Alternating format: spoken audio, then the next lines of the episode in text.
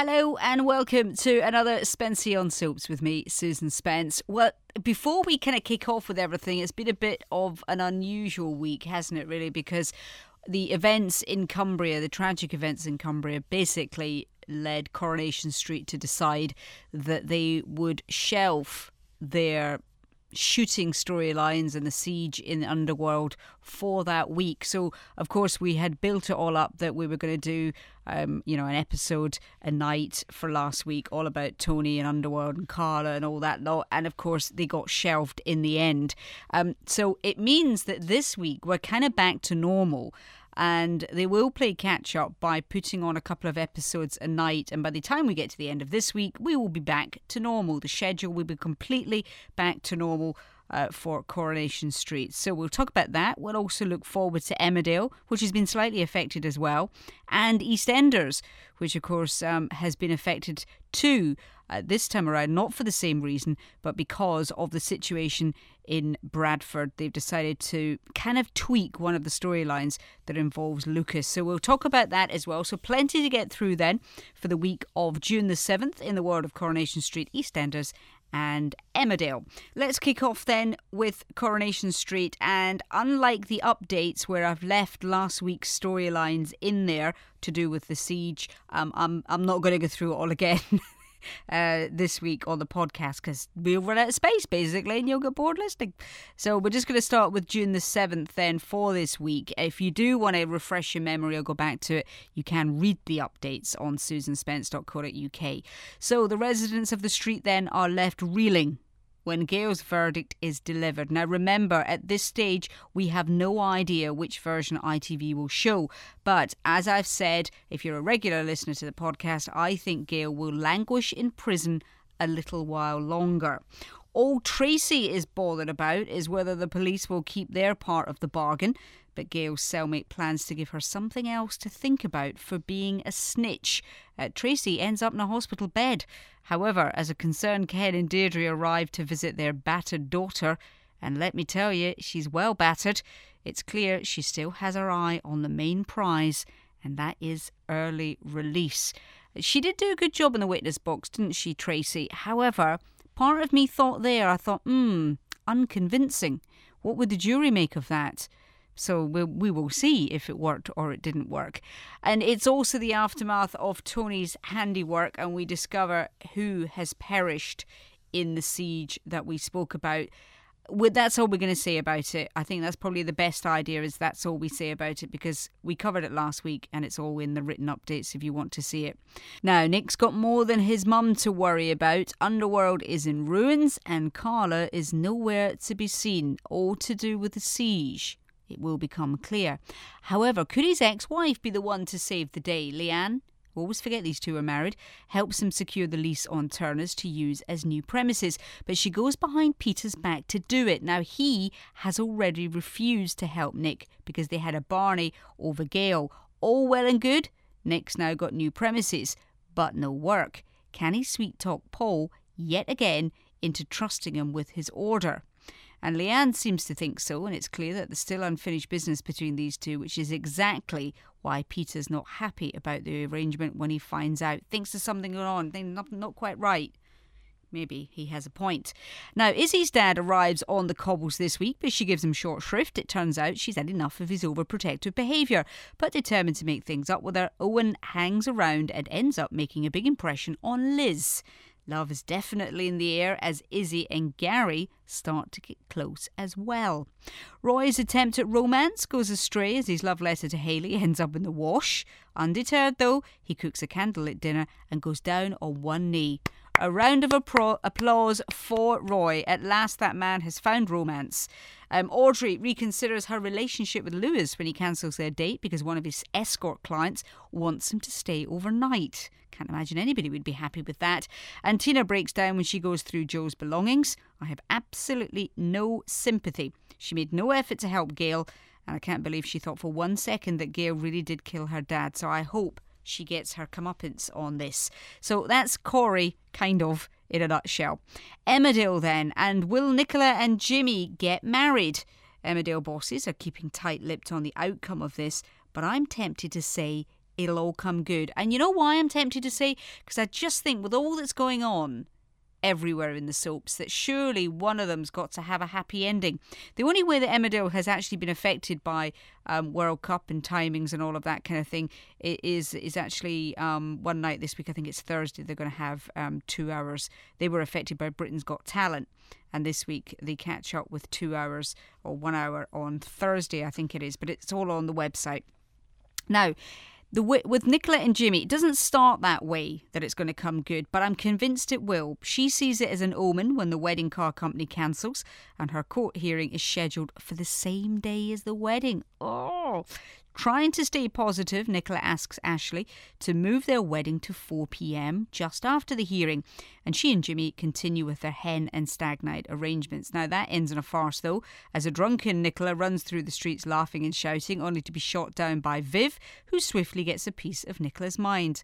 All very amusing for us, but not for Nicola, especially when the next day she has the hangover of hell and breaks down at the wedding rehearsal. Uh, Jimmy's stag do is the exact opposite. It's an anticlimax Nothing much goes on, and he spends most of the night watching Carl and Eve flirting with each other. That's another storyline for another week. The big day arrives. Will it be the day Nicola gets married or the day she goes to jail? Look out for Paul Lambert. Uh, Mathew Bose returns for his sister's wedding, and if I had a pound for the number of times someone's asked me if you'll get it together with Aaron, I'd be a very rich woman by now. Uh, talking of Aaron, he's struggling with Jackson, working nearby and tries to make amends again, but is shot down again. However, he gets his chance when uh, he refuses to take Kane's side in his dispute with Declan and Jackson, deciding to help them instead. Hmm, difficult move that one. Uh, Nathan's back to his weasel ways. He's the one behind David's blackmailing. He threatens to show Leyla the DVD of him and Tanya unless David votes in favour of Declan's planning application. However, he has to change tact when David tells him he's not bothered about losing his political career and that Leyla knows only too well what a slime bag Nathan is. Remember, he blackmailed Leyla over sleeping with him. Uh, so Nathan turns to bribery. Oh, what a class act he is, and offers David money in returns for his vote. Given that Layla has her heart set on Ferrers Cottage, it'll come as no surprise that he agrees. Diane and Charlie sleep together. Ugh, yuckety yuck. After he chases a thief who nicked her bag while they sat at a cafe in France. I think this is meant to be her idea of a reward for her hero. Doesn't really bear thinking about, does it? Also, this week, Maisie gives Natasha and Declan her blessing when she walks in on them kissing. Paddy and Rhona go into business together. Nicola apologises to Viv, and Adele is pleased when Andy spends the night with her instead of going to Jimmy's stag night. I'm not sure who my favourite couple are at the moment, actually. I do love Nikki, uh, Nicola and uh, Jimmy, which is why I want that wedding to go ahead, but I also love Natasha. Not quite sure if I love um, Declan, though. And I like Adele, but I don't really like Andy. Hmm. So we'll go with Jimmy and Nicola then, I think. On to EastEnders then, and thank the Lord we don't have to endure the Walford teens this week. All that malarkey in the woods, what a turn off that was. Back to business then, and Phil is back on the bottle when he realises he's in danger of losing both Ben and Louise. Now, after Ben's confession about hitting Jordan, social services come knocking as you would expect. And then with Phil having gone AWOL, Shirley's not happy at having to fob them off. So it's a pleasant surprise for once in her life when he eventually turns up on the doorstep. For all the good it does, though, Ian agrees to let Phil have Ben over for lunch, but the lad makes it clear he doesn't want to be there and would rather live with Ian after the trial. Phil's worried when social services make it clear they'll be keeping a close eye on the situation, so asks Ian for his help no prizes for guessing the answer on that one. Now, the Mitchell family solicitor warns Phil that Ben may have to go to the Crown Court unless it can be proved that Ben was provoked into attacking Jordan. Hmm. Thinking this just can't happen, that's when Phil turns to the booze. Cue Shirley popping round to Jordan's house, only to be given short shrift by Denise and putting the case in jeopardy. Meantime, the whole thing is taking its toll on Jordan, who confesses to Denise that he called Ben a girl and goaded him into doing something. Denise tells Lucas that perhaps Jordan should change his statement, but he's having none of it and storms out. So, with Lucas having disappeared, the next day in court, Jordan insists on telling the truth, but it makes no odds as the case is referred to the Crown Court. So, where has Lucas been all night? Well, originally he was out picking up a prostitute in a bid to teach her the error of her ways. The way this guy's mind works is mental. Now, the scenes involve Lucas making her pray to cleanse her sins, and the situation was going to get out of hand, and we see him taking his tie off, or we would have seen him taking his tie off. However, following the CPS's decision to charge Stephen Griffiths with the murder of three call girls, this is real life now, by the way. EastEnders execs decided to drop the prostitute link from the episodes out of respect for the families of those affected. Those episodes have been refilmed, so we'll get to see what happens on Wednesday. Now, it's still likely, though, that the scenes where Denise discovers blood on Lucas's clothes and a condom in his car will still be aired because they can tie this in without showing anything else. So, uh, this, along with his public display of affection after staying out all night, sparks her suspicions that he's having an affair. All he has to do, really, if you think about it, is convince her otherwise, because he's great at telling lies. But Lucas is so annoyed that he's being questioned in this manner by his wife that he snaps and suggests they go for a drive. It's all a bit, what's the word? It's all a bit not spooky or mean, sinister. That's the word I'm looking for sinister. So, does he have murder in mind? Well, like me, you will have seen the pictures of uh, Denise and the divers and all of that kind of thing. Now, the pairing of Max and Vanessa is spot on. Now, remember, remember last week that I said to you that I love Zoe Lucker. And I think she's already she's made a mark on this. She's fabulous. And it's not long before they're in bed together.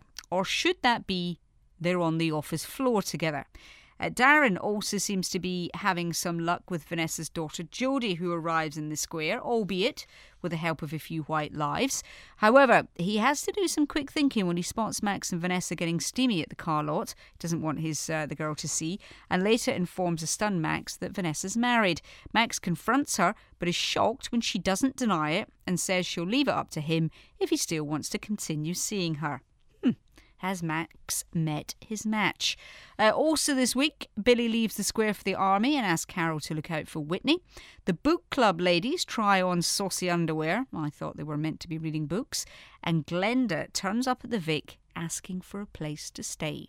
Just what? Is she up to? So there you have it. You're up to date now with Corrie, Emmerdale, and EastEnders for the week of the 7th of June. All a bit disjointed this week because of uh, the events that are happening in real life. Uh, so we should, I think, be back to normal this week. If you want to know the exact dates and airings of all the episodes, then just check out the soap updates on the website susanspence.co.uk and you should be able to follow it from there. I'm Susan Spence. Thanks for listening to Spency on Soaps and we'll catch you next week. See ya.